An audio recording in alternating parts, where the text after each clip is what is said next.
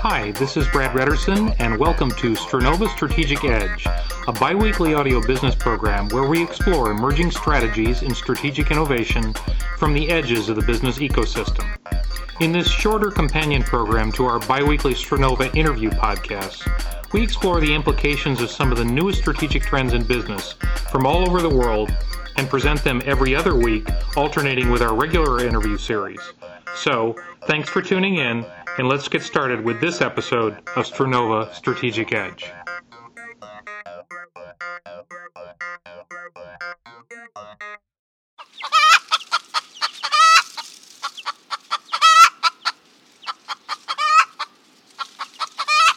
There's an old saying in the English language that one shouldn't count one's chickens until they're hatched. Well, right now there's a lot of chicken counting going on, literally and metaphorically, over the rapidly spreading deadly virus strain H5N1, also known in the press as the bird flu. Although the accuracy of all these counts is hard to verify, based on the best information I could gather as of this podcast release. First, on the bird side of things, according to current statistics from the World Organization for Animal Health, there have been over 2,300 cases found in Vietnam alone, over 1,000 in Thailand, with other cases reported in significant numbers in Indonesia, Russia, Turkey, the People's Republic of China, and Romania. In a recent online report, drug manufacturer GlaxoSmithKline also estimates that, quote, it is now thought that as many as 200 million birds could be infected with this deadly strain of the virus. On the human side, the disease first surfaced in Hong Kong in 1997 when six people died. Quick and somewhat drastic actions by the Chinese government appear to have halted the spread from that first infection, but it reappeared in February 2003 when a 33 year old Hong Kong man died of the virus. Since that time, according to data provided by the World Health Organization as of February 27, 2006, there have been 173 confirmed human cases of avian flu and 93 deaths. Vietnam has the largest percentage of these, with 93 cases reported and 42 deaths. Although most cases to date have been reported in Asia, recently four children died of the disease in Turkey, and the first human cases have just been confirmed in Iraq. Both bird infections and deaths are spreading as well, moving along migratory bird routes into poultry farms and in wild swans and ducks, among other creatures. Within the Middle East and Europe, Iran, Turkey, France, Italy, and Germany have all reported what are currently felt to be small outbreaks of the disease.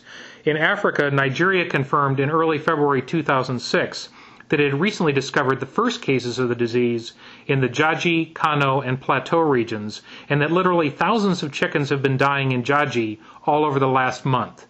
They are currently evaluating there to see if two children they've isolated may in fact now be their first human cases as well.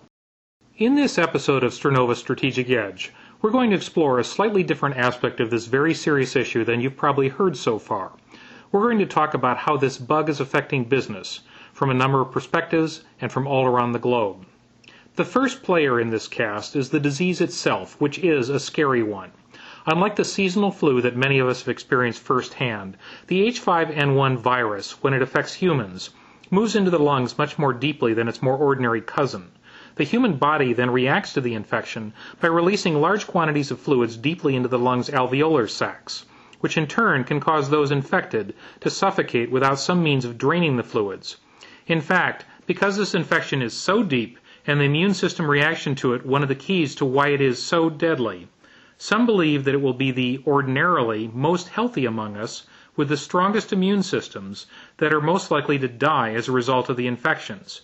Weaker immune systems which will not react as strongly, will have less severe reactions, and the evidence so far suggests that at least a third of those who are infected may die from this particular disease and its complications.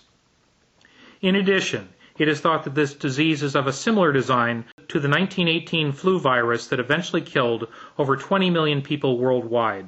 In that case, the flu virus had mutated into one that was readily spread from human to human. So far, however, the current flu virus is hard to catch and is not spread through the air. It is, instead, spread through eating uncooked birds or in contaminated fluids from live infected birds.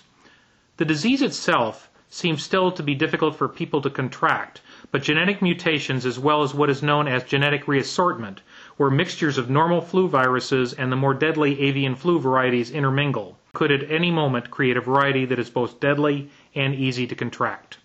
The second part of the system is the bird population itself, which has both farm-based subgroups and wild migrating species.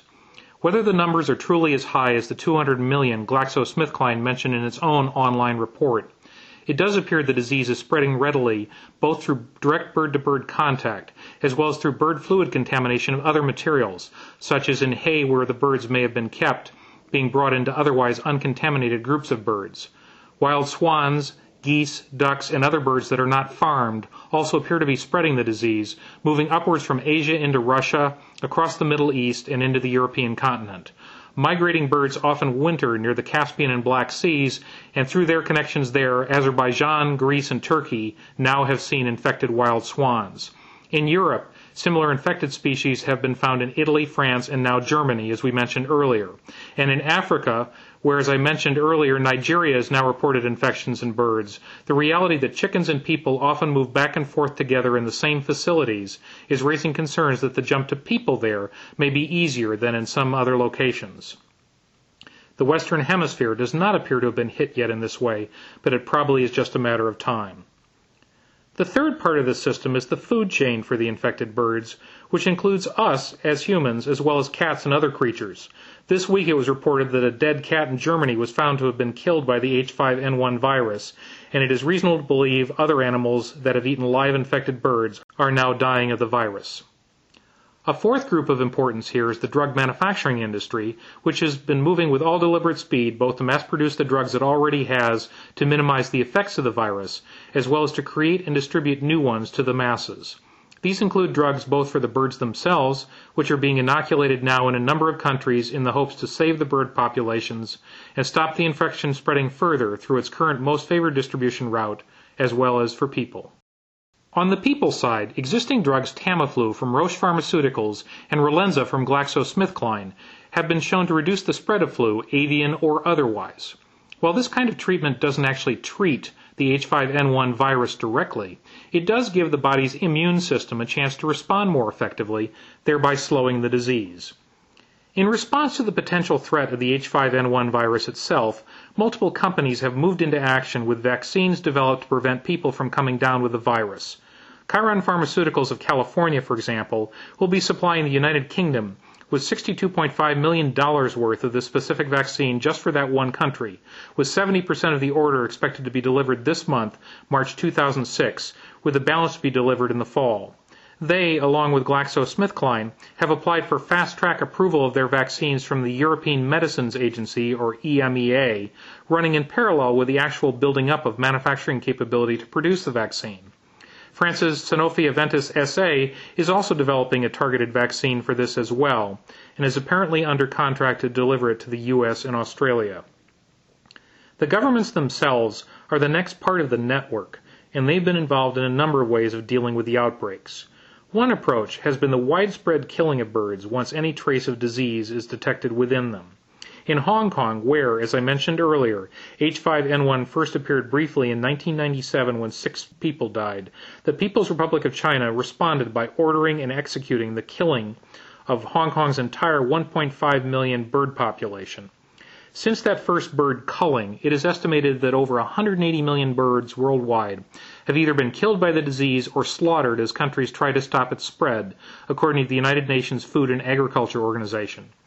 If you consider how important chicken is as a worldwide food source, as well as the other implications, these sort of steps, although they may be necessary, are affecting a key part of our own food chain.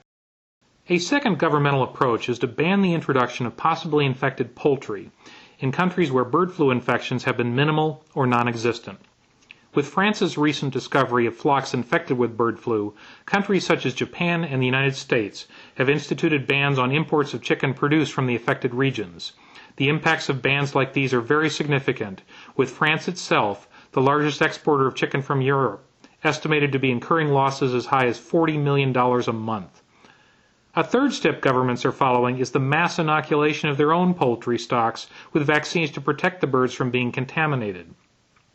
In late February 2006, for example, France started vaccinating some 300,000 geese and ducks in Landes, in the southwestern part of the country where foie gras is one of the most popular exports. Governments are also moving on the ordering of drugs like Tamiflu and Relenza that may minimize the effects of the disease after it appears, as well as funding and ordering vaccines to prevent it ever taking hold in the first place. As some examples, Belgium is arranging to have 3 million doses of bird flu vaccine by the end of 2007 with the goal of protecting 30% of the population. France is preparing to have 14 million doses of bird flu vaccine available for its population. Greece has ordered 200,000 doses of Tamiflu and says it will have sufficient quantities of antiviral vaccines in place soon. The Netherlands was to have 2.6 million doses of vaccine available about this time, with another 2.4 million in place by early 2007. The United Kingdom is contracting for a total of 14.6 million courses of antiviral drugs, as well as as many as 2 million doses of specific H5N1 vaccines. And the United States has ordered 12.4 million courses of Tamiflu and 1.7 million of Relenza, in addition to the 5.5 million courses of the drug already in stock. It is also executing plans to be able to inoculate 25% of the U.S. population with bird flu vaccine if required. The final component to cover here in this minicast is the human element. And in this case, I mean the uninfected human element. It's actually a very good place to cover in this part of things near the end of the minicast, especially after I may have scared you quite a bit by all the statistics and numbers so far. As in a number of things that dominate the news lately, the bird flu talk is engendering fear in a number of people. The news media, by their nature, have a if it bleeds, it leads the newscast mentality anyway, with death being, for some reason, far more arresting for people to watch than a widespread breakout of health. And the ambulance chaser drug distributors are already out there stirring the pot. And by those I do not mean the mainstream manufacturers. I mean instead those whose Google ads pop up whenever you do a search on the flu and offer you the opportunity to corner the local market on all antiviral stockpiles in your town so that you can be the only family left standing when the entire neighborhood dies off from the avian flu. Beyond the desire to stockpile drugs, the human reaction has already contributed to plummeting demand for poultry worldwide.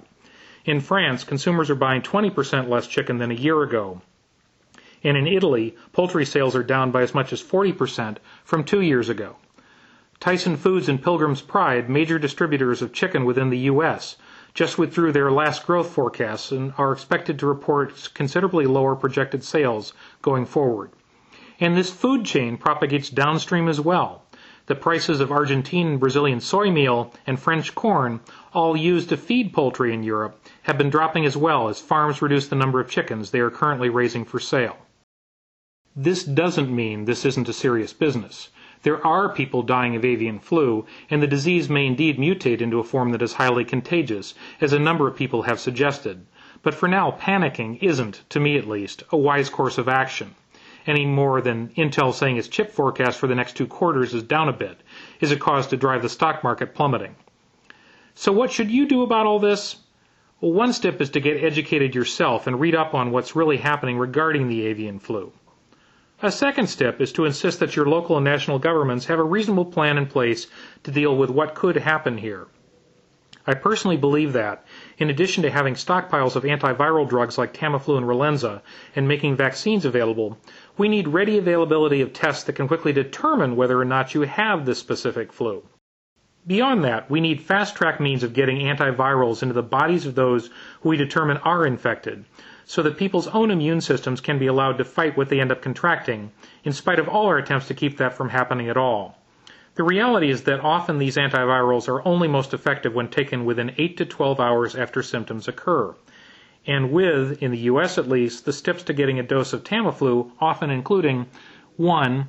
Deciding you're sick enough to call your doctor, 2. Getting an appointment, 3. Having the doctor determine you probably need an antiviral drug, 4 getting the drug from your pharmacist, and then five, finally taking your first dose, it could be days or even as much as a week after you come down with the symptoms before you have anything in your body to help you fight them. So, do your own research, talk with your own government representatives, and insist on a plan of action. But while you're at it, using the best possible information at your fingertips, Please also do what you can to keep you and your neighbors from panicking. That in itself could be far more dangerous to all of us than any viral infection that might be finding its way to any of us. And in closing, it's probably good to remind you of some wisdom from another century. In the 1800s, American author Mark Twain once said that worry is the interest paid on a debt that is not yet due. In the case of the H5N1 strain, my recommendation for you is to avoid paying any interest on that debt we can be a far better service to our world in this serious issue by being more systemic in our thinking and involving those who have the power to make the necessary changes in our system to keep this particular little bug from getting out of hand. In addition to our Stronova interviews and strategic reflections like the one you just listened to today, we at Stronova offer strategic innovation planning services that just might be able to take your business to a higher level of creativity and growth. If you'd like to learn more, please contact us at ideas at stronova.com. Next on Stronova's interview series, we talk with the founders of StickyPad, a new internet service for online collaboration and communication, about what's different in the new wave of internet startups that began popping up all over starting in 2005 and at an even more rapid rate here in 2006. Listen in when our interview goes live on Monday, March 13th. If you have comments on this week's show or suggestions for topics or guests for future shows, please contact us by email at ideas at at our Stronova comment line at 1 408 849 4394, or via Skype by clicking on the link on our homepage. You can also join in our conversation by connecting with us on our Stronova blog by clicking the link on our homepage or going directly to blog.stronova.com. We look forward to your thoughts and the growing dialogue we're building on the intersection of strategy and innovation. This recording is copyright 2006 by Brad Redderson, and this is Brad Redderson thanking you for joining us this time at Stronova Strategic Edge.